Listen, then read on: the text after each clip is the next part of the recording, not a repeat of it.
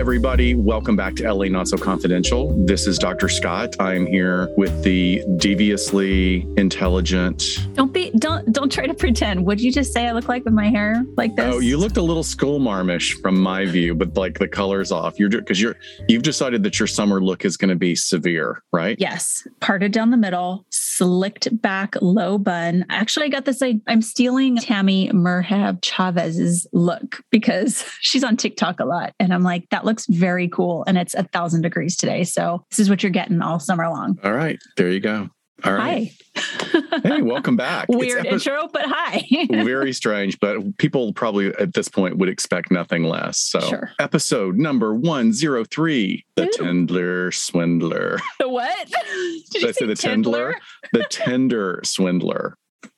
I'm not even going to edit that out. I'm not even going to have No, I Jason edit it. that out. That's perfect. The Tender Swindler. So, again, this is part of our new weekly drops of episodes. We are going to have at least once a month a singular episode that is devoted to a true crime documentary that we have been asked by our listeners to review, mm-hmm. to kind of go over it, give our opinions on things, and give a psych perspective. And boy, Tender Swindler hits all of those bullet points. Yes, so this is your pick this I know. month. I know. So catch us up. What's going on? Um, we just some housekeeping at the top here. We have new news for the Pacific Northwest True Crime Festival. We have a promo code for you to get 15% off your tickets. So we hope you will join us. The festival is going to be held October 8th and 9th in Auburn, Washington at the Green River Events Center. And the promo code is LA Not So 15. That's L A N O T S O 1 5. And we're also going to be doing a giveaway for two tickets to the event. So that will be happening on our social media platforms in probably early August. I want people to have enough time to know if they won the tickets or not. So be sure to follow us on Instagram, Twitter, and Facebook for more to come on that. Yes. And we are going to be doing a presentation that we normally only do for law enforcement and threat assessment teams.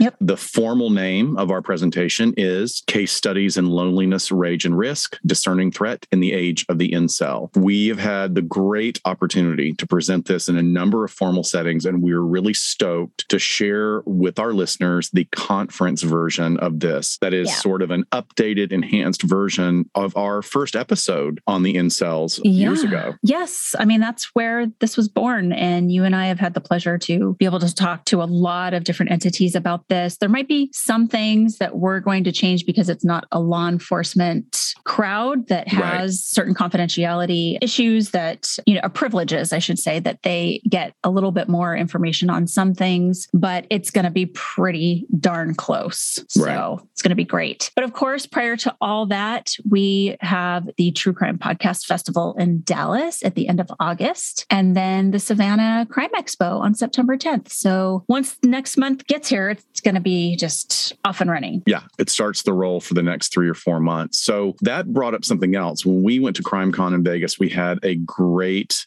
response to the swag that you took the helm on. We had the wonderful squeezy brains and great stickers, which of course we're going to continue to do that stuff. But mm-hmm. you know, everybody out there, even if you're not going to be able to make it to one of the conferences, but you're interested in getting swag from us, give us some ideas. Like if you listen to another podcast and they had a super cool idea for swag and you want to share it with us, we're more than happy to take that up. I would love to know what kind of stuff you'd like with our branding on it. Yeah, let us know what's useful to you. I mean, I hate when I get tote bags because it's like I have tote bags coming out of my ass. I don't need another tote bag, but you know, a, a flashlight or something just cool and useful would be really neat. And we're open to all of that. So we don't want to give you just crap that you're going to throw away. That's my pitch. well, I gotta say, like I when we saw who was it? Was it Morph next to us? Who was it that had like the little metal safety whistles that could go on your keychain? I thought that wasn't was more, but I can't cool. remember who it was. Yeah. Yeah. Yeah. Great idea. Great idea. Yes. Okay. So Before we get started here, if you have not listened to our last episode, number 102, Bad Judges, we take aim at yet another profession mm-hmm. that we hold in high regard. Yep, because no one is safe. No one's safe with us. in that episode, we cover the rule of law in the United States and the different types of courts where judges could hold a position on a bench. We also look at the research of the personality makeup of judges. And then, of course, we cover some judges who have behaved badly, to put it mildly, for the oh, ones we badly.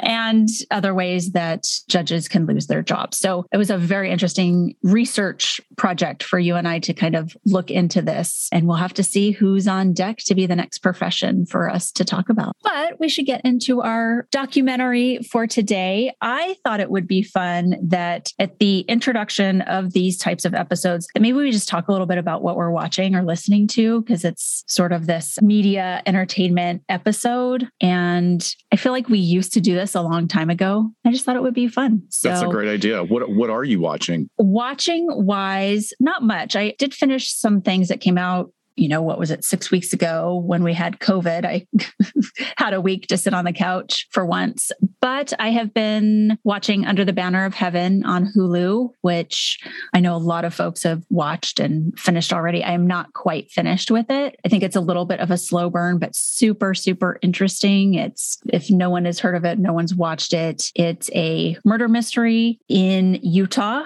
with a fundamentalist Mormon family at the center of this, as well as the homicide detective is Mormon. So, super, super interesting stuff there, and a lot of psychological components, I think, to that.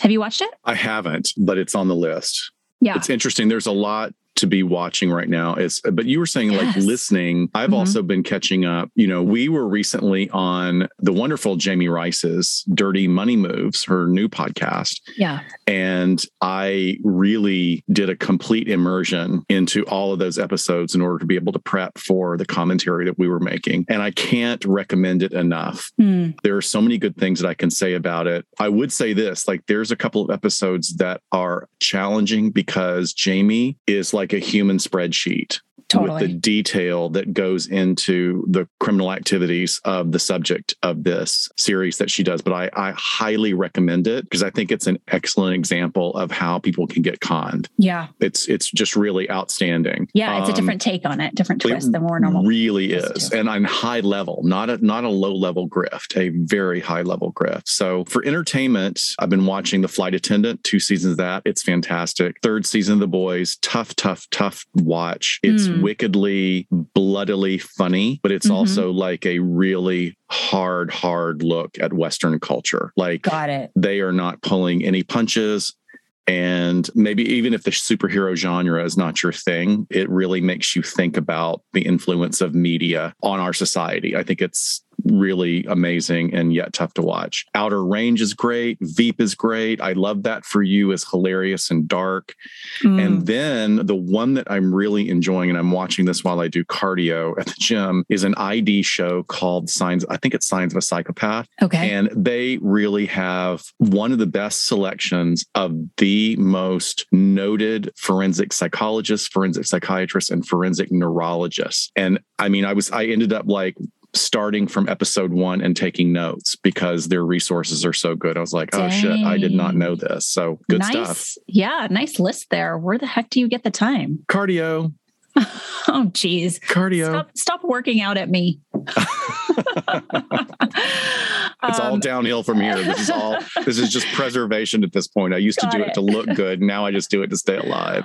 I do want to say I just finished a fantastic podcast that's put out by LAS Studios, who I adore everything that they put out. Yeah. But it's called Imperfect Paradise, The Forgotten Revolutionary. And it's about a Chicano activist from the 1990s from actually kind of Central California ish is where he was going to school. But it's about him and kind of who he was probably going to be. But he had a very mysterious death and so even though it's it's not a true crime podcast, it's a really neat journalistic piece of going back, exploring who this man was, and also trying to help his family come to some resolution because there's so many unanswered questions about his death. It was just so, so good. So can't oh, recommend it enough. Love yeah. It. Sounds great. Okay, so getting to today's episode, a documentary review on the Tinder swindler. Yes, we know this documentary has come and gone, but some things are still happening in court soon. So it felt appropriate. And it's a great refresher on some concepts that you and I have covered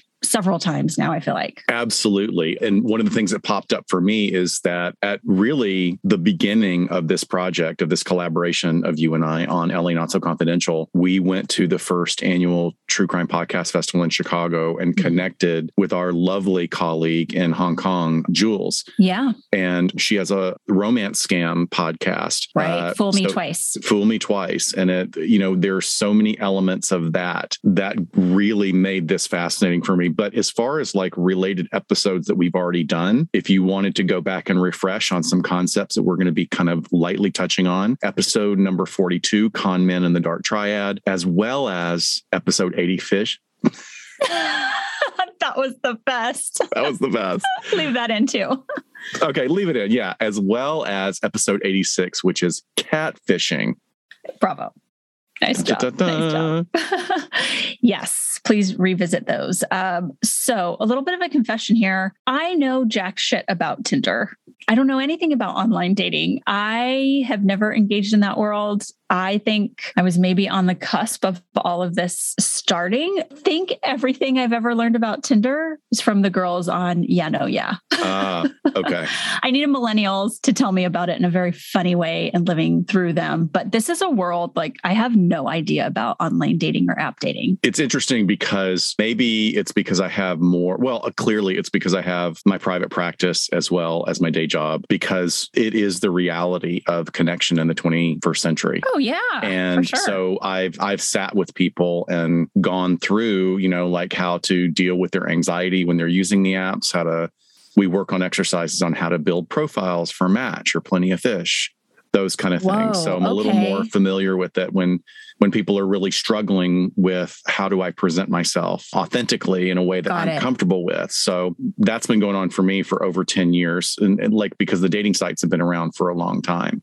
Yes. Um, yeah. Match actually, match.com was the first online dating site, and that was launched in 1995. Yeah. So, you know, that was before I even graduated high school. But today in the US, apps are the second most common way to find a significant other. Right. Look, app dating has really changed the landscape and not necessarily across the board in a good way. And I have, mm like I said, I have the majority of my single clients across the board here after COVID or, you know, in a lull of COVID, having real difficulty connecting because the apps are not designed to connect you. They are designed not to connect you, but to keep you connected to the app, ah, to the algorithm, to the it. advertising. They may say, we want you to get on here so we can close your account.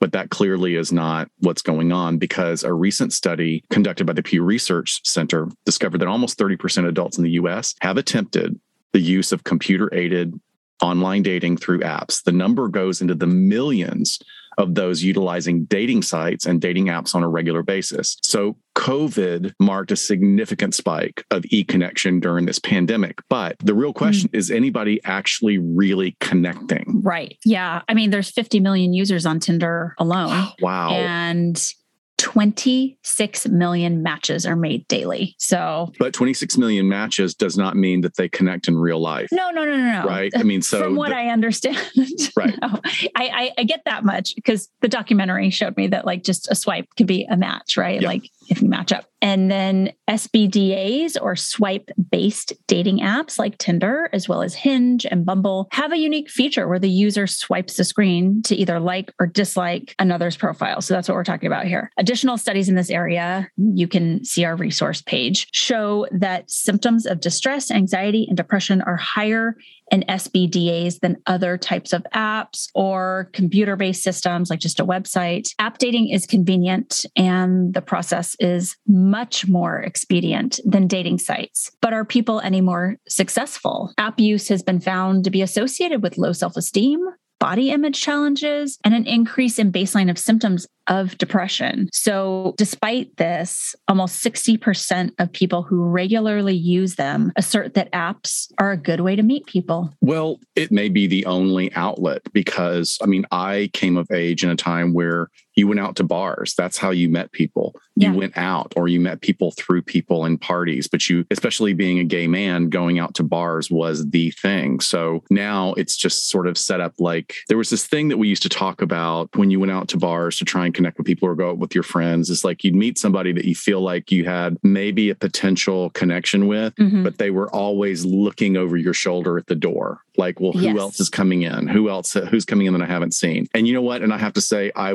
was probably guilty of that myself at some sure. point. So it's not like we're saying that, you know, apps came in and ruined everything because dating has always been problematic in some way in our culture. Mm-hmm. But aside from the body image issues, the low self esteem, and the raising baseline symptoms of depression, what else could go wrong? So here's what it shows any use of phone and computer apps can fuel social media addiction. And yes, it is an addiction. Sure. Stimulates the brain centers just like a substance does. 54% of women reported feeling burned out from online dating, and 97% of men were more likely to say that they felt addicted to the apps. Wow. Yeah, I mean, I think it's just uh, it's that combination of non-conscious scrolling and swiping, and then that becomes sort of like a little bit of a tiny dopamine hit, you know, that gets you of addicted. Course. It's just like the old experiments with the the pigeons, you know, hitting the bar for the pellet of food. It's like that's well, and then become. you come yeah, you combine that with someone's obvious desire to have a connection with another person regardless of what that connection is, yeah. how that's defined for them. But you're basing this reward system and pairing that with something that's innately emotional already. Right. At, at different levels for different people. And yeah. the higher the potential for connections also means the higher levels of percentages of rejections. Mm-hmm. So access to the apps being instantaneous, it can encourage people to think that they should be getting nonstop responses, which generally does not happen. And the lack of knowledge about why someone is not getting a response often leads to people questioning their value, their self worth, and even the veracity of their identity as being dateable. Sure. Sure. Ooh, man, what happened to just like meeting people in bars and going on Love Connection? oh my God, Love Connection. dating, dating television shows. We haven't talked about that the dating okay. game. Yeah, you could meet a serial killer like Rodney yeah. Alcala. Right. Hey, why not? We'll be back in two and two. Okay. so, in brief, the Tinder swindler is the story of three women duped by an alleged conman from Israel. And although most viewers can probably come to the correct assumption that he's guilty, he has not been charged or held accountable for the accusations that are made against him in the Netflix documentary. His star of exposure has definitely risen in the last year after the enormous coverage in media and the accusations that he had swindled people out of millions of dollars. Yeah. And luckily for Netflix, the doc scored a 97% fresh rating on Rotten Tomatoes, as well as three and three quarter stars on IMDb, and even higher ratings among all the other newspapers and entertainment tabloids that are put out. In my opinion, what makes this particular documentary work so well is how incredibly tight the narrative is. It is, I think, an hour and 50 minutes so it's just under two hours. We focus on three victims who connect with each other during the commission of this grift. They're not the only victims, but they're the three victims that are, were willing to come forward. We really should note that. It's yeah. really strongly implied that these three women who participated in the documentary were a small selection of victims and the only ones that were actually willing to come forward. Yeah. I mean, I really appreciated that the producers let the victims completely drive the narrative. Oh, yeah.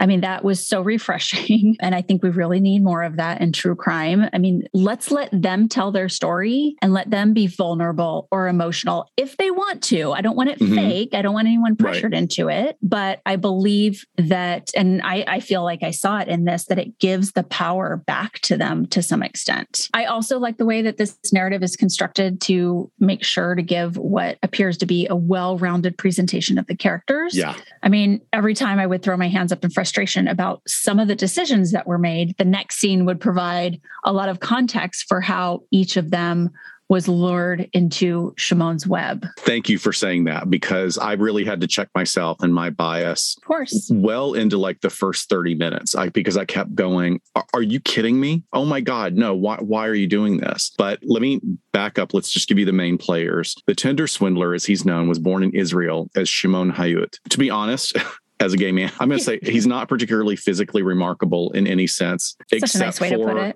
he's tight. You know, he's got like sort of a boyish figure for someone in his early to mid 30s. He dresses like I think in a tacky, rich way. To me, it never spoke of class. It spoke of a lot of money, but there are way too right. many labels on the things that he wanted all the labels to be seen, which is very interesting because rich people don't do that.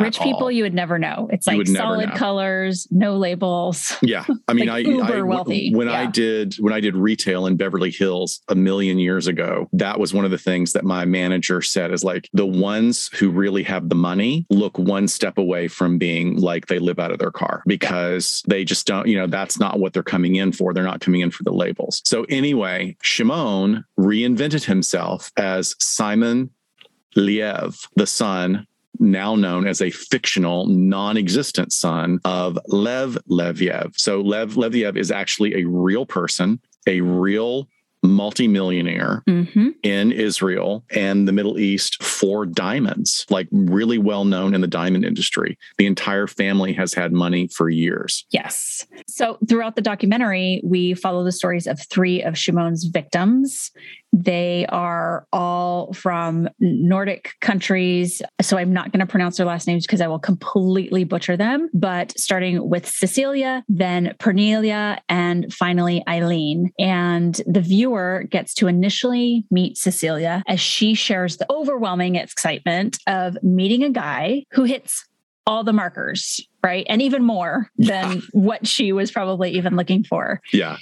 The next victim, Pernilla, is woven into the narrative with an identical experience of the love bombing from Shimon. And then we finally have Ayleen, who's brought in and really appears to be the one who didn't play the game the way that Shimon was expecting, which fortunately becomes his undoing. So, like I was saying before, the real Levy family is an Israeli diamond magnate, investor, and philanthropist, as well as the founder of an enormous diversified conglomerate called Africa Israel Investments. And according to Forbes magazine in 2018, he had a net worth of a billion dollars. So wow. I correct myself earlier, not a multi- multimillionaire, but no. an actual billionaire. So Leviev is also known to be a significant philanthropist for Chabad Lubavitch, which are supporting causes in Eastern Europe and Israel. So the guy has a great reputation. The family has a great reputation and a lot of money. Yeah, that's what honestly was a little confusing to me at first. I was like, is this family even real or did he create this whole online persona of the company? But turns out that yes, the family's real. He's just not a part of it. Right. Right. So let's get back to little Shimon, excuse me, Simon. He engaged in a pretty standard con of seducing or wooing women by completely overwhelming them with a taste of the lifestyles of the ultra, ultra rich. We're talking private jets, the most expensive cars, clothes, hotels, food, like always ordering absolutely everything from the menu. What? Exactly. Who does that? Like nobody's going to eat all that. Just this really showy way of overwhelming them. I mean, how do you even uh, how are you able to think, you know, when that's happening? Just Yeah, pretty ostentatious, like really yeah. kind of going over the mark. That food thing is a great observation mm. because when you said it I immediately went back to, "Oh, that's right. They even are filming it for their Instagram of yes. just it's two of them eating dinner and there's an entire table of all these different sushis. Like you, you can't eat all that. It's going to go in the garbage. Like why would you do that? I know. Yeah, it was it was really setting up that dynamic of ostensibly showing his financial worth. Exactly. Well, once little Shimmy had his opening with his mark, more on that later. He creates an environment that combines a classic cult term called love bombing mm-hmm. with assuring each mark that they're so special and so unique. In essence, what he's doing is he is sowing the field for rapid growth of what I call faux intimacy. Yep.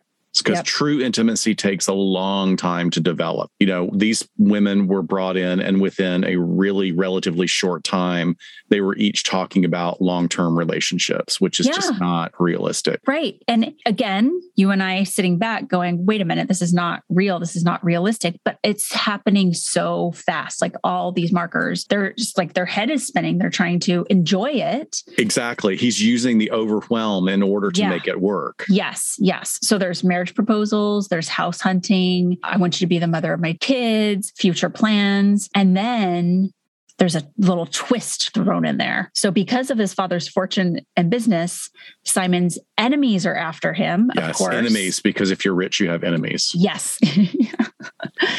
and he he's proving that he's in danger and basically has to go underground off the grid for a little bit. And you know what? This billionaire son now starts asking these women for money because he has to go underground or whatever that is supposed to mean. I think it was like he, the excuse he used consistently was that they could trace him through his credit cards. Right, right, right, right. Yeah, yeah. So he needs a lot of money and he needs it really fast. And yeah, can't risk being traced.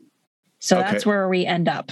Let, but let's just put let's take a pin of that and throw it about 45 minutes in the future because again completely unrealistic like not realistic at all that the the person you're in an emergency state and the person that you're going to depend on is someone you've known for less than a month Yeah. When we talk about our red flags later, Yeah. I comment on that. But again, these three women are really at the core of this documentary. We do meet Cecilia first. She's a Norwegian woman. She opens the entire film. She is a self proclaimed Tinder expert. Like she loves it. She loves the thrill of it. She loves the feeling of being nervous when she matches and she's going to go meet someone, but also is like this adorable, hopeless romantic. I think she's just the sweetest. But right away, there's this Disney princess reference and like how it shapes little girls' expectations of love that she she's talking about. It's not the documentary pushing this on her. She starts talking about it. Well, and you know what? I got to give her props for authenticity about what is exciting to her and attractive to her. And that's a great thing for all of us to look at is like sometimes the things that we're really attracted to may not be in the real world the best things for us. She even uses the example going to the Disney trope that you're talking about. She uses Beauty and the Beast as a reference, in which, Yep. like, we've sort of humorously talked about this and it's it's also in the media it's memes about this Yes. that beauty and the beast has disturbing themes in it but even the original fairy and the original fairy tale was a lot worse but coercive control potential kidnapping stockholm syndrome it touches on all that Maybe not the best trope for a fantasy relationship. right Well, it ends up she does not turn the beast into a prince and ends up getting taken for about a quarter of a million dollars in loans and credit card debt by Simon. Yeah, very, very jarring when in, at that part in the documentary where they start revealing how much money Unbelievable. they had given him. Pernilla, she's a Swedish woman. She really prides herself on being independent, not needing anybody else to provide for.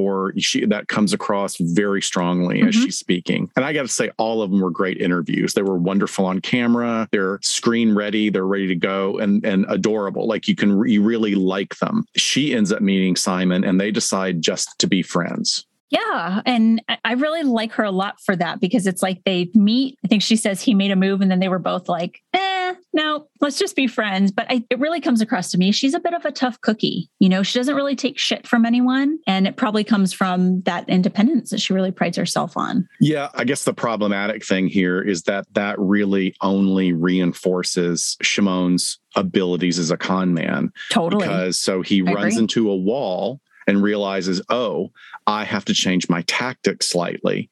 And I have to be patient. And he does it and it works because, I mean, she, yeah, she's super interesting because she gets duped as a friend Mhm. while not chasing romantic or financial stability. And not, we're not indicating that any of the other victims were gold diggers or anything like that no. this is just part of thousands of years of cultural pressure of how male and female relationships are supposed to work in the Western world. This is a result, and this is how people take advantage of it. But she, Pernilla, also seems to be exploring all of this to see how it's going to work out. But you pointed out something when we were discussing it. She paces herself. Yeah. She paces herself, which is the smart thing to do. And yet she still gets duped. Yeah. So definitely. very interesting. Definitely. I think there's a, a piece of that if someone is just your friend. And because if you've had your heart broken once, you're always going into a relationship hoping that doesn't happen again. There's Right. like this fear, not expectation, but this mild awareness that this could happen. But if you're just someone's friend, that feels so unconditional and so wholesome. And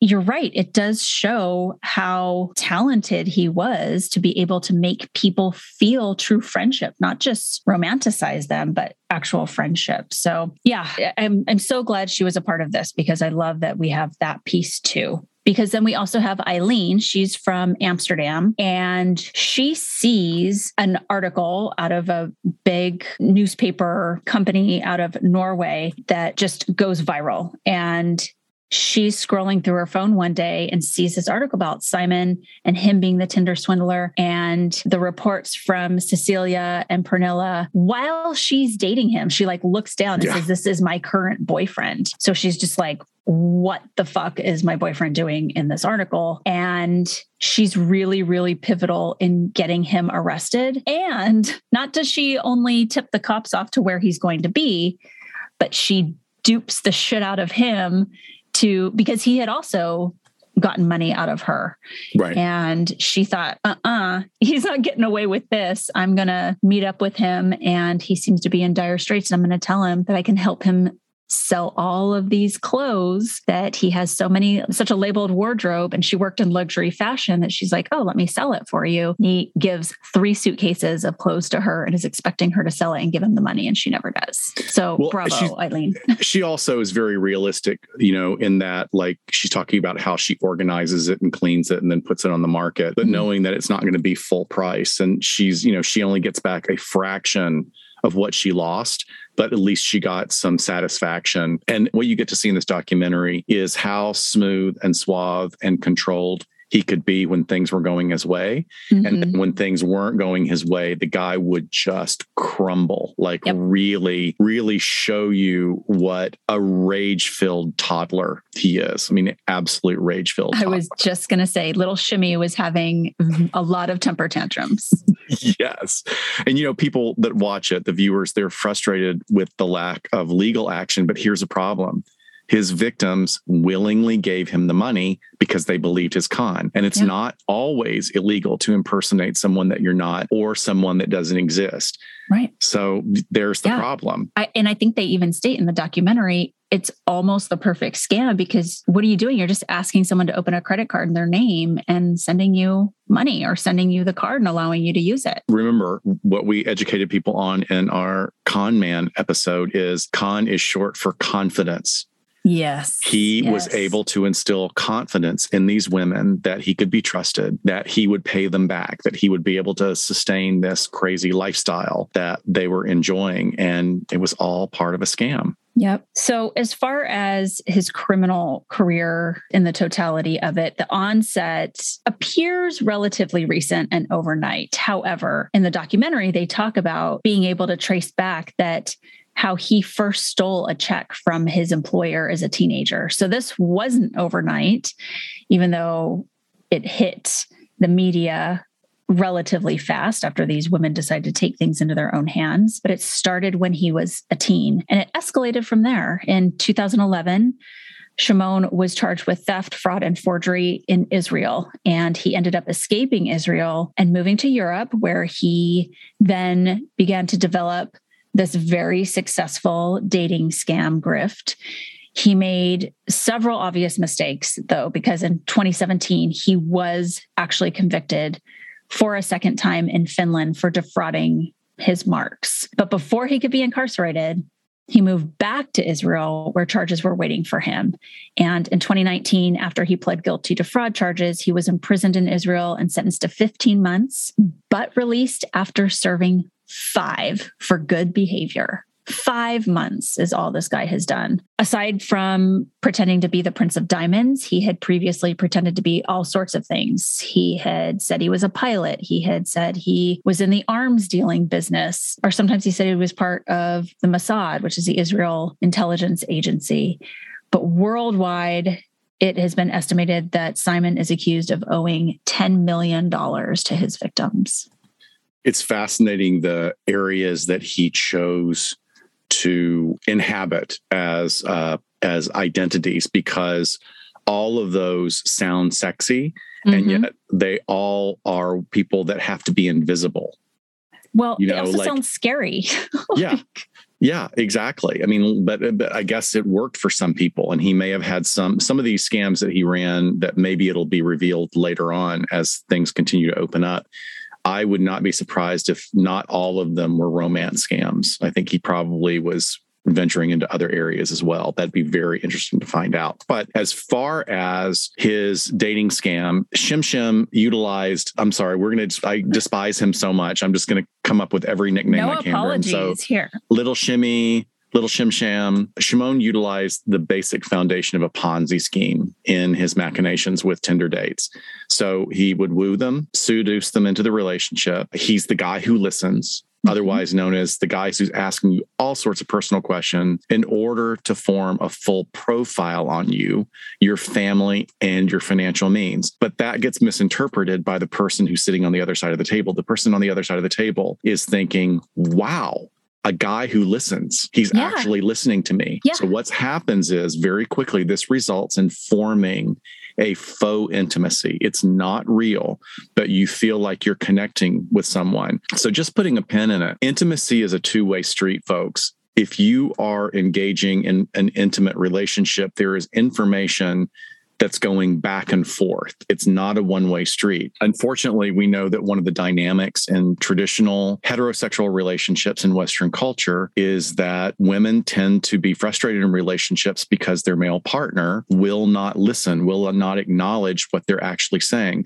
They may not be asking for a fix, they're asking for processing time, they're asking right. to be heard. And I mean, it's, it is the easiest and the hardest thing in couples, which is one of the yep. most frustrating types of work for me. But back to his steps. So he's creating this faux intimacy. He is setting up in them a firm belief that he is very powerful, connected, and completely in love with them. So now he's laid the groundwork for a narrative that he's in danger because of his family's enemies. He supports that narrative by having an ever present bodyguard. And he's also laid that he's been dropping breadcrumbs about that the whole time. Why do you have a bodyguard? Oh, it's just for personal protection, mm-hmm. slowly amping it up so that it becomes more dangerous and sexy. And, right. you know, air adding to an air of mystery about him and his family. So then he stages a phony emergency supported by pics of his bloody bodyguard. They're sitting in the back of an ambulance while yep. his bodyguard is being tended to by an EMT. And then he asserts to his marks that he has to go underground because his credit cards are being tracked. So he can't, doesn't have any access to his cash, doesn't have any access to his credit cards. He asks them for money, he receives money, and then he turns around and uses that money to continue to fund the lavish lifestyle that he's continuously selling to other marks. One of the things that they touch on in this documentary is how he was able to keep multiple plates spinning in the mm. air. So he would move away from the dinner table saying, I have to take this call. It's very important. And then he goes over and you know, basically says sweet nothings to his next victim. I you yeah. got to give it to him. His ability to keep everything going and um, with multiple victims was was impressive. And that's the Ponzi scheme, right? So you're getting yeah. money out of one woman. That's how it goes. So he gets the money out of one. He then, you know, says he has to go off the grid and go underground. Well, when he's quote unquote underground and unavailable with her money, he's then partying and taking out the next one. And then it just kind of hops like that. Let me ask you this What do you think about the pictures of his bodyguard and the blood and the ambulance? Do you think those were real? Do you think they were from like a real incident where he was like, finally, I can weave these in? Do you think he said, hey, let's start a fight because I need real photos? what do you think about those? I don't know. I wonder if it was a happy accident. I wonder if it was like, I mean, look, his bodyguard is a big, impressive. I mean, we're talking big, like big bodybuilder, beefy guy clearly roided out. I mean, clearly, oh, clearly so, roided yeah. out because his arms are bigger than his head, which is the dead giveaway for steroid use, by the way. And his head was pretty big. his head was pretty big. But, you know, there are videos of them that get interspersed throughout the documentary. Uh, especially there's one showing them at a club doing like the champagne service Yes. which is just like kind of garbage guy trashy. That's not what ultra rich people do. It just isn't. But they're partying and drinking a lot. And that bodyguard is getting like, you know, sat on by girls and and performers. And he's got this big dumbass grin on his face in one shot. And I was like, oh, like really? You're supposed to be the one that stays straight and not under the influence of anything in order Damn to it. You took him. one of my red flags, Scott. Oh, I'm sorry Oh, we have okay. plenty more. We have plenty more. Anyway, I, I went on, but like there's just so much that maybe hindsight is 2020, you know, as we were watching it and going, oh, that, that, that. So let me connect some dots from what you said, though, that if he is partying with him, he's involved with, you know, maybe there was some sort of altercation at some point with some girl's fight? boyfriend or a bar Oh. fight or something. Okay. And then it's like, oh my God, because he's like literally filming in the back of this ambulance. Like, who does that? Unless you're like, oh, here's more content for my scam. So sorry to his bodyguard, had to be the one that took the brunt of it, but I guess that's what he's paid for. Well, uh, but that is connected to another part of that keeping the plate spinning because he uses that video over and over again. Yep. He uses it with with different women At different And times. What what the three women, the three subjects of the documentary, find out? They're all like at one point they're all like trading information, and they're Mhm. realizing they've all been sent exactly the same pictures. They've Right. been sent exactly the same loving texts and descriptions about their future lives together. He basically was copying and pasting just over and over again. I can kind of imagine that if he, I don't know if if, if he was using like the browser version of WhatsApp and just Yes. Copy paste, copy paste, send, copy paste, send, copy paste, send. You know. Yeah. Well, and they actually show like him doing a video message on a private jet in a certain outfit, sends the message to Cecilia, and then almost like breaks character for a second and then gets into, Hi, Ayleen. I love you. I miss you. And it's like, he just like, okay, send this one off. Wow. Okay, time to record the second one. Let's do this. So what But- did you think of of the the Finland group? like when you see them walking on the plane, and I think it is it Pernilla that's Oh. about the extra person in the picture. So yeah, this is the one twist that I can't explain is that when Cecilia, the first night she fucking meets him, he's like, Hey, want to go to Bulgaria with me and my team? So she goes. He explains that his ex and their like toddler daughter is going to be going on this trip with them with all of his entourage. So, you know, I obviously like it sort of smelled like bullshit, but I thought, God, this adds such a deep layer that she's totally going to believe, like, oh, like he just takes care of his women, like even if they're not together and he's taking care of his daughter and all of that. But the freaking twist to this is that that woman was actually one of the victims from when he was prosecuted in Finland, meaning she sat in a courtroom and put him in prison. It might have been only for five months, but now she's fully in on his new scam. Yeah, yeah. That part's very weird. I wanted and I more think on that. Cecilia even talks about how well she talks about like enjoying playing with the daughter like playing with the toys and, and interacting with her. I feel that Cecilia is being very careful about how she actually describes her interactions with that. It's Mm. very evasive, like, oh, she was sort of nice. I didn't talk to her that much. I'm like, mm, I don't know about that. But that's one of the one things that felt really squeegee for me that I come away from this. But yeah, I, I, that part really got me. Is she actually his baby mama? What what kind of post con con did he use to get back at her, or did she reach out to him?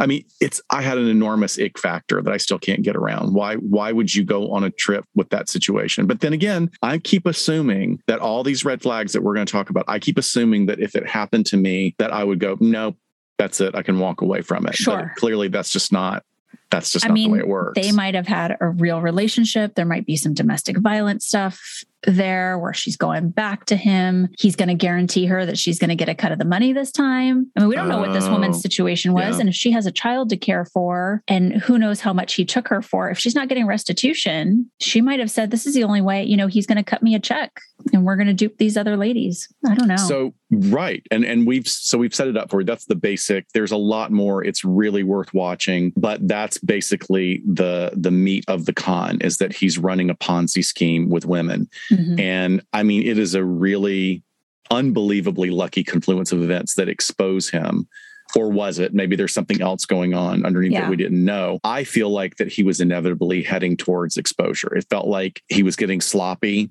I mean, it's amazing the amount of money that he conned. You know, if you conned $10 million and you took half of it and did something reasonable with it, you would set up like a whole dynamic that would support your your growth. It was very weird right. financial decisions, but all three of the women worked with the newspaper that got involved in the case to expose him. And it's really they talk about how hurtful some of the feedback was from the public, calling them gold diggers and right. um, opportunists and, and stupid yeah. bimbos. But you really don't get the sense that that was going, what was going on. They didn't use the greatest judgment, but I think it's a cautionary tale for anybody. That's the way that this documentary should be viewed. There's also a really great article in our resources page that interviews, if I'm saying this right, Chagit Le- Leviev, and she's one of the actual Leviev family members that sent up like a warning flare in 2017 mm-hmm. because she got a call from one of their bankers saying, Hey, who wrote this check for $350,000? And the thing that she talks about really being disturbed because she had this banker across the world sending her pictures of the checks and she said that everything checked out like wow. everything except the account number was correct but like the logo the print quality he had really spent some money making fake checks yeah she's she's now the CEO. She's Lev Leviev's daughter. And yeah, I, I, have more to say about her. She seems like a really great person in a moment. But kind of turning this back to the core things that we've spoken about before, as far as confidence men, which we've covered a lot in our episodes and on other podcasts, as you mentioned, and YouTube shows, you name it. So we all know by now that generally swindlers have a personality makeup known as the dark triad, which includes the presence of narcissism, psychopathy, and Machiavellianism. And after watching the Tinder swindler, you can see how this plays out as you know he remains cool as a cucumber at times and then like you said goes into his full on tantrums and angry and goes like directly to threatening behavior and vacillating back and forth depending on what he needs all to keep these women at bay for his end goal which is to collect more money. Even though it's going to completely ruin these women he does not care. It's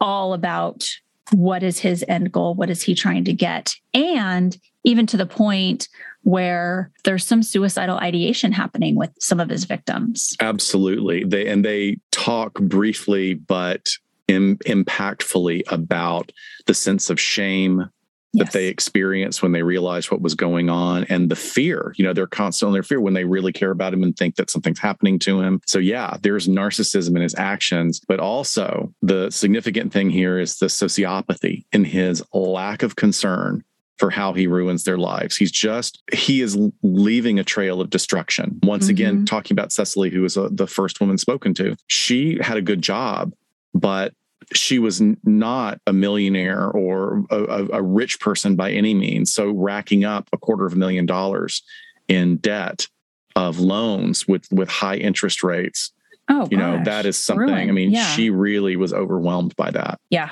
definitely. And there's also flavors of it in his victims. That's the kind of thing where, like, well, I wouldn't believe it if this was happening to other people, but I mean, he clearly loves me. It's sort of mm. the, the, cognitive bias. Yes. That they seem to be allowing themselves. Again, yes. I'm not saying that in a shaming way. I'm saying that this is a cautionary tale for all of us. Yeah, I, I think it is a bit of that. What is it? Fundamental attribution bias, where like when bad things happen to other people, we blame them, not the situation. And when exactly. bad things happen to us, we say, oh, it's all about these external factors. And it's kind of the reverse of that. Like he clearly loves me and I was duped you know more than someone else might have been it's just easier when you're on the outside looking in but turning to the victims i think we've we've covered this a bit before as well whether it's a finance scam a catfishing situation or getting into sucked into a cult or an MLM, there's generally some things, some key things that are happening for the victim. A lot of times they're in this phase of transition or seeking after a period of feeling like they have not been afforded what they deserve. They're sort of down on their luck or how they thought life would work out wasn't working out that way. Just maybe they're not at where they think they should be at this point in their life, be it romantic or financial or spiritual, whatever. And then along comes at the perfect time somebody with all the answers to rescue whatever sort of crisis or transition they're in.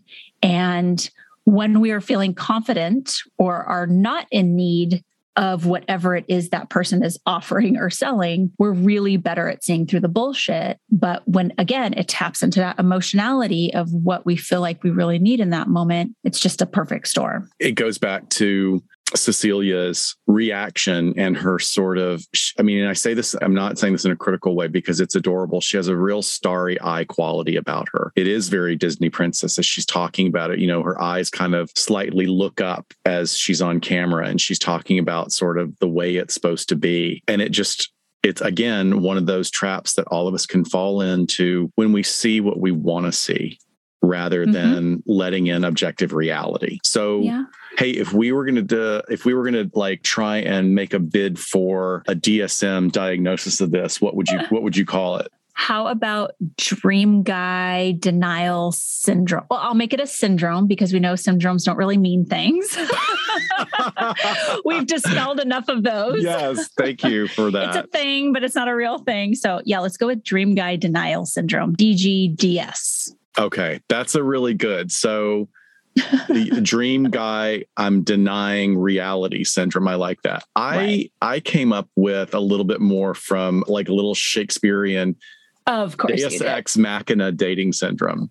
So Deus ex machina in in a lot of uh, classic plays, uh, all the you know from classic Greek plays all the way up through you know the the growth of theater, is that the re- resolution of the story comes from an act of God or gods or spirit or magic that you know sort of basically comes down from the heavens and fixes things and it may not be the mm. way you want it hmm. fixed but it gets fixed so i that's what i come up with and again maybe this is my bias on it of what i think i would be like in a situation such as this is that you know you just kind of hope that someone's going to come along and fix my relationship problem. So i don't have to date anymore. I don't have to like sprain my finger swiping hundreds of thousands of times. And yeah. it's going to be perfect. And it's going to be the way that i've dreamed that it's going to be. And oh also it's going to happen overnight. It's going to happen really quick. Because that's wow. romantic. That's like love at first sight. By the way, love at first sight does not exist. That's not true. No, I'm just kidding. It was lust at first sight when I saw my husband. Uh, well, that, that's okay. clearly mine too. That's different. Yeah. yeah, we lucked out. We totally lucked out. We did. We did. I like that. I like that. You, of course, you went Shakespearean.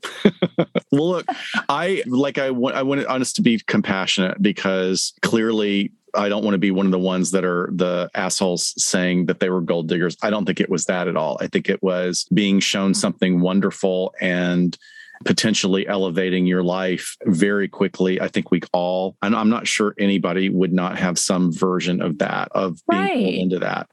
Um, well, and, you know, I think I think they said it in the documentary, or if it was in some of the articles I was reading with these women speaking further, but they were like, How are we gold diggers if we fucking gave him all these all this money. Perfect like, point. Yeah. I'm sorry. Perfect point. It doesn't make sense. It does. And it also doesn't work that way. It's like going back to the dancer at Crazy Girls yeah. dance club and saying, Hey, I was really coked out last night. Can I have that $200 back? That's um, not going to work. No, sorry.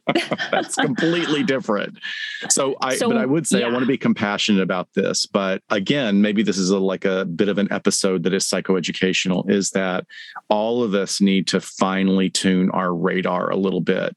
And finely tuning your relationship radar means that you're going to work on your insight because yep. I think that that's something that we did see in these examples is sure. and not all in the same way it's not like i'm putting a cookie cutter response on all three women but each of them had a little bit of a lack of insight into the dangers you know the hidden dangers. Mm-hmm. although Ayleen clearly was the one that like well she got she figured it out from the newspaper right? Oh yeah. She was just basically handed all the evidence. I think that yeah. they all hit the realization at different points in the process. So that's too. it. What do you think uh, tell me about your red flags because we both in watching this we both came, looked at each other and said red flags. Like so I, I wonder if ours are different. Yeah. Well so there were a ton, but I just focused on two, which we kind of covered. But So, one that was super obvious to me was why would you be asking these women for money instead of your family Yeah. instead of the business instead of probably all the other uber rich people that you know it's it's like that stranger danger saying where adults shouldn't be asking kids for help right Right. Billionaires shouldn't be asking non-billionaires for financial assistance Yeah. it's just i'm sorry what like this can't be the first time this ever happened to your family and you're asking me who works at wherever to get you thousands of dollars tomorrow Mm. Yeah. One not so obvious that we also briefly mentioned is that bodyguards have a job and bodyguards for high profile, high worth clients. One, you will, they'll probably have a very strong presence as sort of that first layer of defense, and they will not be drunk. They will not be partying. I am not going to be a billionaire and have my bodyguard partying with me unless it's his night off and we happen to be friends. But also, you're not just going to have one layer of defense. You're going to Yeah. have the gray man bodyguards that nobody ever sees. Right. Exactly. So, I mean, at this level, like this, it was just, it was, it was such low level showmanship shit. Like the things that I know about like executive protection and, Yeah. and all of that, this was like so obvious that this was a show. Well, you're, I love that you said that because your two red flags that you pointed out, one of them was clearly related to tactics, protection, law enforcement. That was your your latter one. But your first one is also just like complete common sense. And I get that common sense is an incredibly vague term, Sure. but you're hitting on like these specific areas that I'm not sure other people would. And then I felt like I looked at some things that sort of maybe speak to my suspicious nature. I, Okay. because I'm a I'm a little bit suspicious. I come from a suspicious family, and that's why I'm either suspicious or completely naive. Like there is no middle ground for me. I either fall for it or I'm Don't be completely. suspicious. Don't be suspicious. So the things that I would have immediately pointed out or I did within watching this, I should have watched it with sound off. Instagram, all of his solo pics. There's so little Mm. interaction of him with friends. So he's always sending these singular selfie photos and there's never anyone in the picture. There's no historical sort of context for it. That's not generally what people do. Like they're going to show, like my selfies are showing a specific aspect of what's going on for me. Hey, I'm at Salt and Straw and I'm getting the best ice cream that exists on Mhm. the planet. And I want Mhm. a picture of me holding my, con- you know, like that kind of thing. But he's always like sending his blue steel Yeah. modeling look. He's got like slightly pursed lips with his head slightly tilted down. He knows his angles. He's got his five o'clock shadow, always wearing Yeah. dark glasses, you know, little trim shirts and everything. That's good because I, I want to go back and look and see like, are you able to tell anything identifiable in the background? Are they all really closely cropped? So you can't tell when the fuck this picture was taken or really where it is unless Well, he wants you to he show it wants off. you to he definitely wants you to know that he's in an airplane. A lot of them are in the Oh, airplane yeah. or on the boat. So that'd be interesting if like i wonder if people were like oh he's sending me this at this time but in israel right now it's midnight. So It's why is there yeah. sun coming? Why why are you on a boat? Anyway i don't that was just one of the things. Also really bad photoshopping. Like there's the picture of him and the Leviev family and it's clearly so it's not A, it's not an awful Photoshop job, but it's also clearly not the same picture. it's not no. good. It was not Kardashian level quality No, Photoshop. Not at all. Clearly not. The re- other red flag points, he's rushing all of the interactions. He doesn't seem to be rushing things, but rushing things of like, go to Bulgaria with me. And, you know, she runs home to Hmm. pack. Like that is way, way too fast. So there's well, these. he's a busy guy, Scott. Come on. I Like, guess. I'm, I'm leaving London tomorrow. Can you meet for coffee real quick? But like planting, but I have to be gone tomorrow. Yeah, exactly. So That sort of he's, uh, you know, he's already set up. You know, that's part of him setting up And the way did- the schedule's going to go. What do they make of it? Like, oh my God, how romantic. He's going to make time for me. And he's a very busy man, but he's fitting So- me into his schedule. He's going to fly all the way here just for me. But then it's like, yeah, you're getting two hours of his time. But you, so you, that is that's great. I didn't pick. I didn't really think of it that way. But then that that sort of puts a fishhook in your sense of uniqueness or specialness yep. in his yep. eyes. Yeah. But that, even that being said, the boundaries exhibited in this particular set of interactions between people were very poor boundaries way in your first couple of weeks of meeting someone you don't tell them your entire lives you don't give them the names of your families and where they live and what they do that's just not good to do in today's world at all. The other thing was the ex with the kid really bugged me. Like that was very, very strange. And I, now maybe it's a male versus female perspective. Maybe a female would see that as like, oh, he's being a good dad and he cares about his exes. I immediately thought, what the fuck does he thinks he has a harem? So he's like, I was grossed out by yeah. that. It's like, yeah, but that then, makes sense. I think it could be disarming though. Yeah. Also, like, you know, Pernilla, there's one, I think there's one thing where she realizes that she sent all of her information to him for all the travel. So he yes. has passports. You know, that, boy, that's a dead giveaway. Like when they tell you you travel, you know, when you travel, you don't ever give anyone your passport you don't leave your passport in the hotel room or you put or it goes in a safe if it's going to stay there or you put it on your special like interior zipped pockets or something right. especially in today's world. I mean the other thing that was a giveaway is the absolute 180 degree switch from cooperative vulnerable into angry, angry, angry, mm-hmm. like making threats, calling them horrible names. Like that's just not that's not within no. the normal range of emotions of a person who is healthy mentally, who is a good person. They just people don't do that. Right. Yeah, those are good ones. Very good red flags. Again, in our hindsight, watching a documentary yes of course. So, I want to talk a little bit about how to keep yourself safe on oh, these apps. And actually, this comes straight from Tinder. These are their guidelines. I believe these were developed after this story came out. Oh. So, that we would just read through these real quick, maybe Boy, talk about, comments. they must have had their liability red flags oh, waving, oh, shit, right? You think? okay. So, the first one and we can apply like, did this happen in this case or not? If they quickly ask you to leave the dating service to communicate directly. So they say this could be an indicator that they're attempting to remove traces of the interaction and get more of your personal information, like your phone number, which can be lucrative for a scammer. That's a really good one. I That's so a really good one. Yeah. Why? No, we're just getting to know each other. Let's keep it here on the app for a while.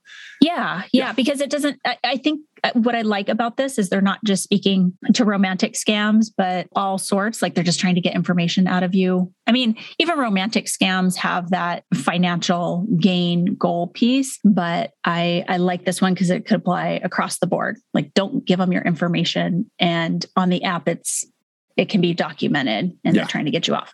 Well, there's that next point that you pulled up from from Tinder that is really sort of really resonates with me because in bold letters it says if it seems too good to be true yep. then it probably is right? And that's something that is each as an individual exercise for all of us is to like step out of our first person narrative and and step out of our bodies be a little bit detached from the situation and question what's going on and then they go on to give an example of that issue that i think very strongly of which is love bombing frequent over the top displays of affection or attention. That is definitely a red flag. A scammer wants to establish a relationship with their victim as quickly as possible.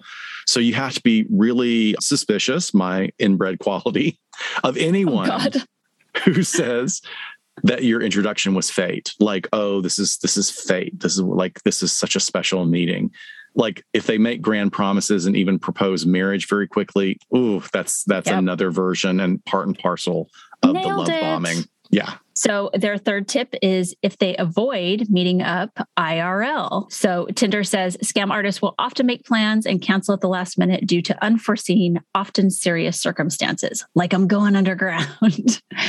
These excuses, like a medical or family emergency or something keeping them overseas, often become the reason that they ask for financial support. And I think we learned through Fool Me Twice that a lot of these romance scams was catfishing, especially where they oh, yeah they impersonate men in the military because one, they'll be off grid for a long period of time, they're overseas, untraceable, all that bullshit. You know what the other one is? Is oil workers. Oh, say, yeah. oh, I'm going to Alaska and like we're out in the middle of nowhere. There's no cell coverage. It's like there's no place on earth that doesn't have Wi Fi now. So I don't know. I used that excuse last weekend when I was at the range for two days and Oh, I had it in my I had it in my RFID bag, you know, like the that blocks Yeah. all the signals, my little portable Faraday cage. Also, what was the next point? If they ask for personal information, and the, the quote from them is a connection shouldn't ever require the sharing of passport. Absolutely agrees. Correct. Driver's license, absolutely agree. Social security number, absolutely agree. Or any other information that is otherwise considered to be private. Yeah. I don't know, Scott. I- mean, are you really my bestie? I kind of need your social security number to for you to prove that to me. Well, that's the thing. Maybe this is just part of a long con. This friendship is really It's been a long con. You're totally gone girling me. I am Like in it for the went and, long. went and got married and had a kid to be part of it. yeah, uh, which I didn't want to do. So that was all part of the plan. Damn. About- I hope it's worth it. I met you. I got out of law enforcement. I was like, oh, I guess I have to be a psychologist forever now to take all of your millions of dollars. My- yes, my millions. Okay. Next one is if they emphasize financial obstacles or challenges, figuring out who prefers to pay the bill at dinner is one thing, but being pulled into someone's personal financial woes or needs is another. If this happens, particularly early in conversation, it may be a sign of deeper deception. I think that's great. Like, this is great stuff from Tinder. It is great. And you know, I could even say like if you if you're going Dutch treat on a first date, which I always think is way better Yeah, than sure. I mean, it just really establishes more of a neutral ground to see where you're going to go. But if you're going on a first date and somebody like starts uh, tapping their pants um, because they don't have their wallet, I'd be like, "Oh, I'm going to Oh, pay God. for it, and I'm getting getting out of here." Yeah. because that's so ridiculous. Like, first of all, like, yes, people can forget things. People don't forget wallets on dates. They just don't. It, it just doesn't happen. And Right. Right. it's all, and also if they do, like maybe you need somebody that has higher executive functioning than the person that's sitting across the table from you, right? Yes, but I love that Tinder's like, okay. but if you're chatting with people and then they're starting to tell you their woes, like get out. Like it's time to go swipe on someone else. Well, right. I mean, that's another like just uh, as aside from swindles is if you're at on your first date and Mhm. somebody won't stop talking about their ex, Yeah. get out. That person's Right. not ready to date again because they're still mourning that and which is okay to mourn as long as you need, but you don't need to dump that on somebody that you don't know. That is Right. toxic and it's just not helpful. And the last point that they have is in big bold letters, even a meeting in real life, IRL, requires some vigilance. Well, duh. Of course Yes. it does. That's and it's good for everybody to be reminded of this. Some scammers are actually skilled con artists who are adept at earning trust quickly. These individuals may paint a picture of an ideal life in the future, but ask for access to your financial resources today while they wait for the red tape to clear on their investments or business dealings. So it totally makes sense. I'm just telling people it that's not the way the world works. And by the way, if somebody has that many red tape things going on in their life, they're not ready to date and they shouldn't be sharing that with you, right? It- Right. it's just not the way it works. And I would hope that I don't know if anyone reads any of these when they sign up for Tinder. I would hope that they make you like read through them before you like click through the app. But Or how about Um, this? Like if you're if you're signing up for Tinder or anything, then that you have to watch a flash movie Oh, that's that three minutes good. long. Like that is required when you're creating an account. And like when you and I are doing CEUs for the agencies Right. we work for, and it's like it's not one that you can just turn on and walk away from. It, it like requires you to interact with it, you know, for 20 Oh minutes or so. yes. But seriously, like, wouldn't that be a great way for people to like, know this is what you're coming into and this is what to be careful for? It's still not going to get to more than 20% of people because some people are just choose not to listen to that. But clearly, Yeah. you know, going back to this main point, when somebody shows you through their behaviors who they are, believe them there you go. both positive and negative. You know, if you are an adult and you are attempting to date another adult who is unable to act in an adult fashion across the Hmm. spectrum of behaviors, then those are red flags. Never go into a relationship thinking that you're going to fix someone else's problems. That's that is a really No. bad bad trait to have and means you just need to finely tune your radar and examine why that Yeah. feels attractive at that time. Listen to your gut, right? Yeah. Okay, so, so, some what's going on now with him? Yeah, some updates. So it becomes pretty clear that if the Netflix documentary had never aired, Shimon would likely have been able to continue to con a number of women, but like a Ponzi scheme, which in effect this was, it would not have been sustainable forever. No, that just what the exposure from Netflix resulted in Shimon being banned from dating apps like Tinder and Hinge. Shimon to this day, vehemently denies the charges. He claims innocence and somehow manages to quickly adapt back to that influencer lifestyle.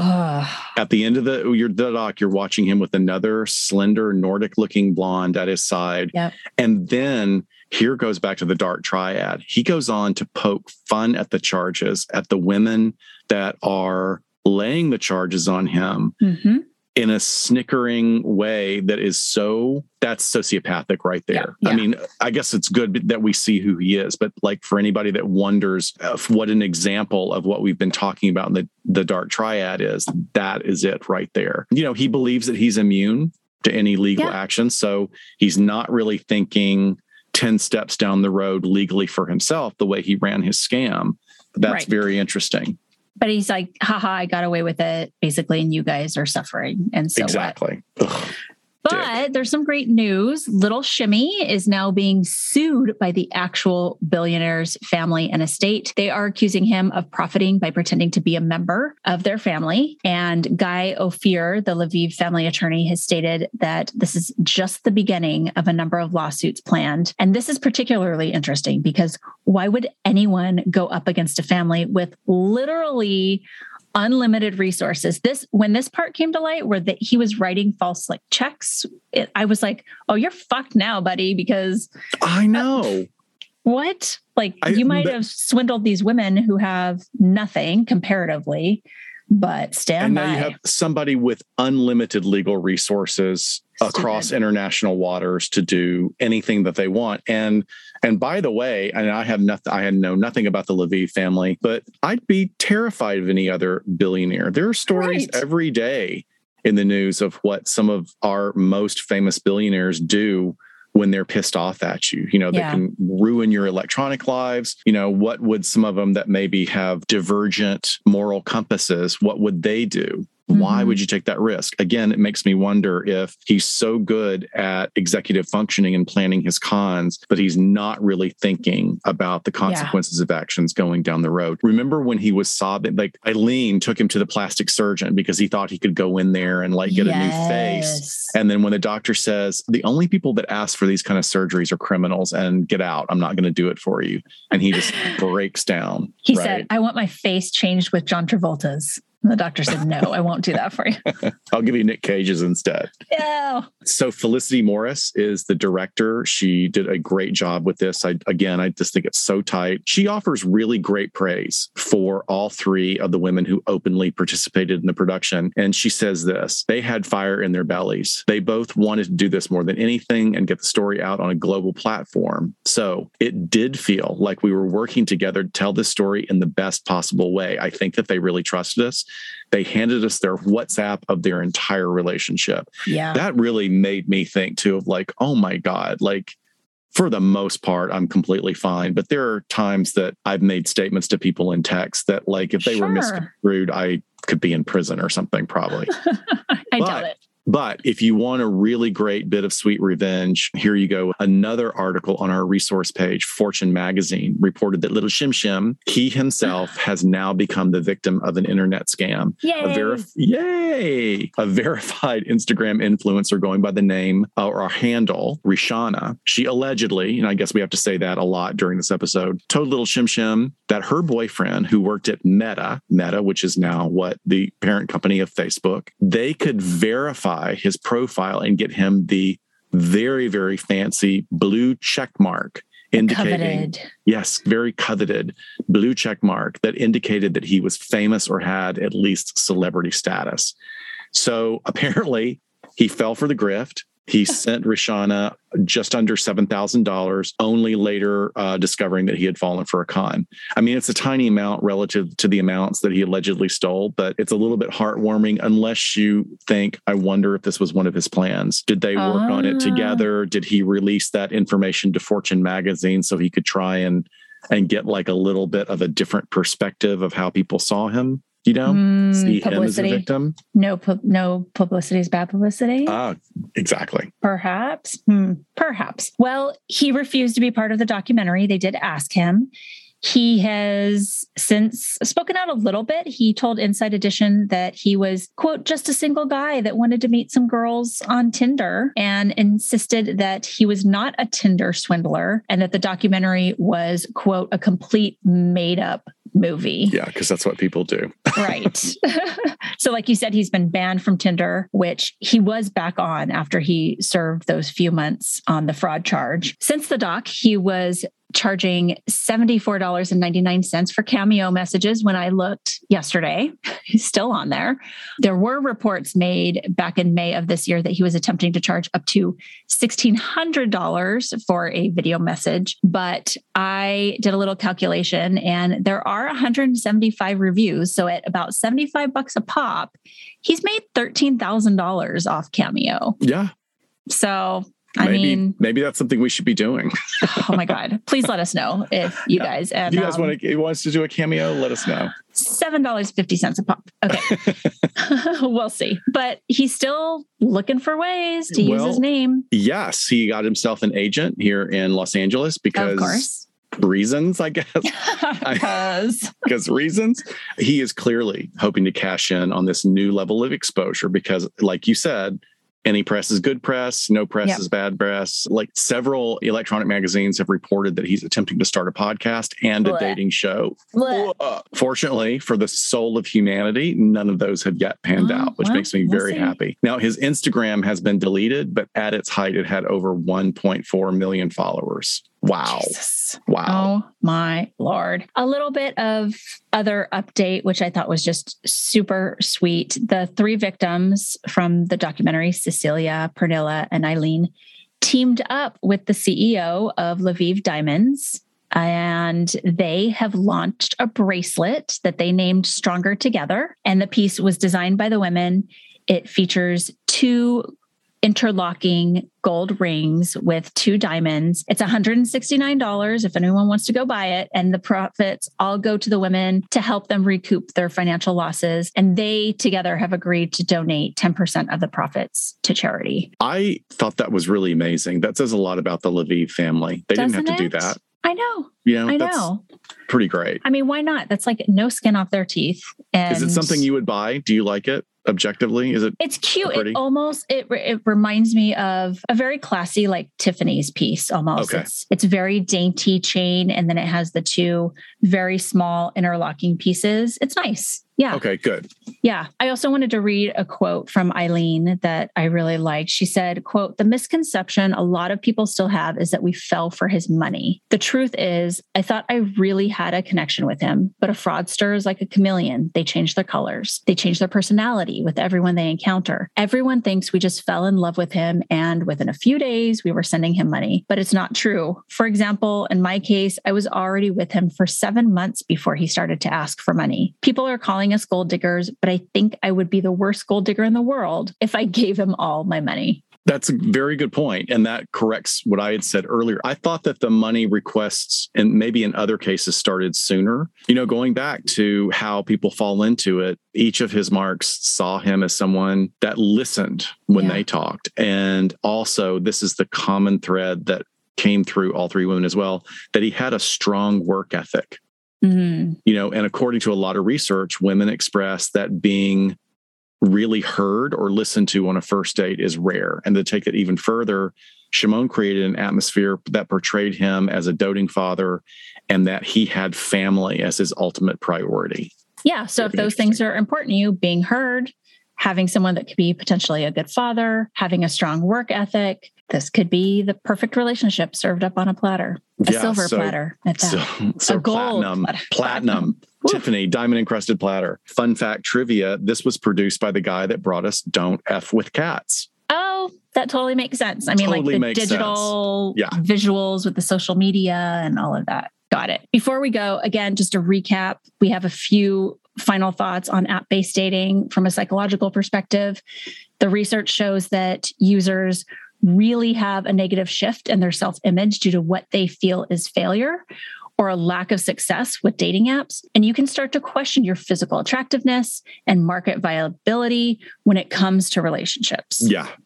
The problems all emerge out of what I would call that blank space of information that exists around the world of interpersonal relationships. Like I've said before, nature abhors a vacuum, and so does our emotional life. When we're missing huge chunks of data about the person that we're interacting with, or we're missing chunks of data about how that individual feels about us, it's really dangerously easy to fill in those blanks with wildly incorrect information. We can fill it in with our hopes, and that's yeah. dangerous. Right. It can be helpful to get through this by considering their response is being about them rather than about you or your attractiveness. It actually is possible that the other person is having a bad day or they themselves are challenged by factors that you have no way to predict. Right, because they're an unknown. And I, I love that you're pointing that out because as much as I'm always ready to go full asshole assumption mode on people, when I take a breath and step back I realize that there's a lot that I don't know about what's going on with that person on the other side of their screen, both mm. positive and negative.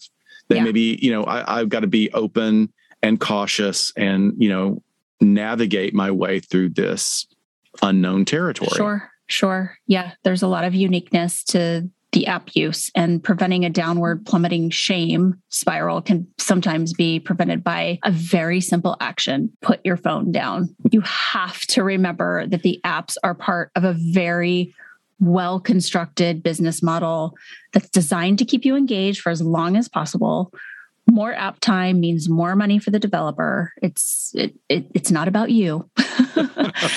Take your power back and limit the time that you use the apps and let it be scheduled rather than something to do while you're bored.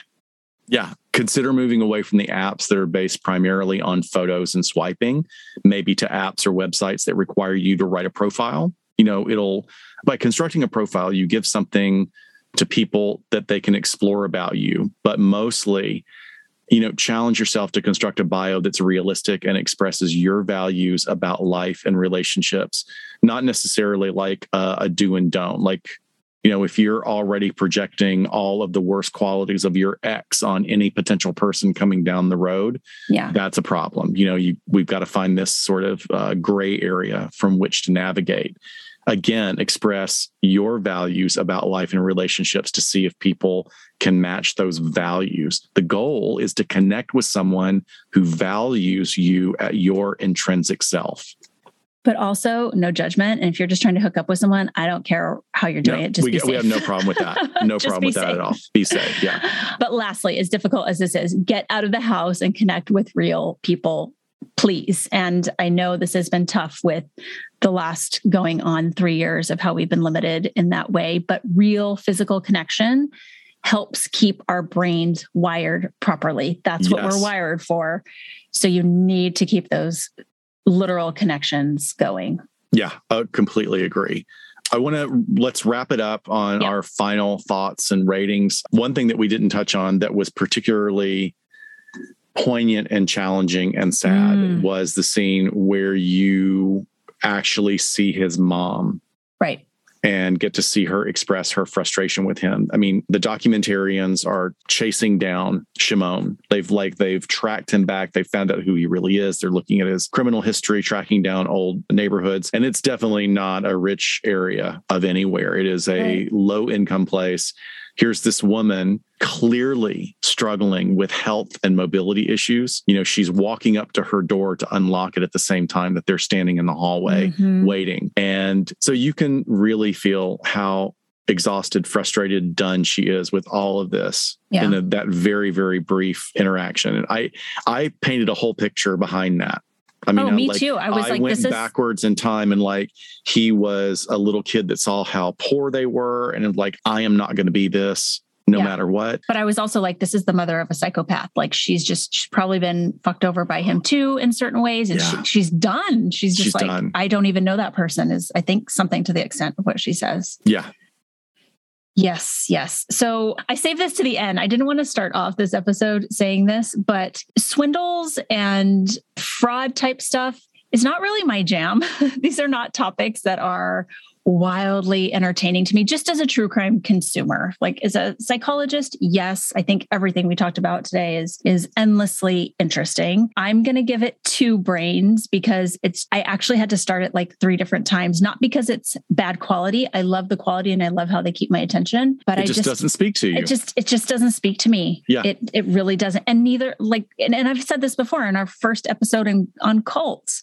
Like cults I know they're wildly fascinating to people, but I'm just like, eh, it's not my thing. I no, I think that's fascinating. Uh, maybe because that's an area. I mean, I'm not to you know get us both on the couch, but like maybe that's just something that's not interesting to you because it's so clear that that would not be uh, a path you took. Hopefully, I mean, because anyone can become a victim. Yeah, I you think know? so. And I, I've and I've certainly learned that. And and that's the you know one of the the touchstones of this is that the right thing comes along. We could all be victims to it. I just So don't know what it it- is. Yeah, you would give it five brains for for quality of production, though, right? I like it, but I feel like it was sort of revisiting Don't Fuck with Cats, which I loved how they just, you know, it, it's almost as if you're living watching these Yeah, people's the phones of and sort of seat, yeah. flowing back and forth. I felt like I had seen that before, to be honest. And obviously now I know why because you told us about it. But I think the best part about this for me was that it was, it felt victim driven. And for that, that's why I'm not giving it a zero or a one, because I honestly don't know if I would have watched it, even though this was like all the rage, if people had not been so interested and asked us to do it. So yeah, I'm sticking with my two brains. Don't try Okay. to don't try to con me up to a five, Scott. Well, I I give them a five. I am Well, fascinated by I cults. it. I am fascinated by this because I think that that it piques something in me that wants to test myself to make sure that I would never fall for this because I don't know if I would or wouldn't. I liked I did like the pacing, especially I thought even though it dragged in the first like 15 20 minutes, I felt like once they set up a a rhythm it was really good and there was like resolution i mean not not that a true crime documentary that's done in two hours can always come to a firm resolution but i felt like i walked away with it satiated Okay. you know, as, yeah. as opposed to being Yeah. like left left we don't always get that. hanging. Yeah we don't always get it. So again highly highly rated show on Yep. netflix. If you're into this stuff i would really even i think for multiple reasons you should give it a try.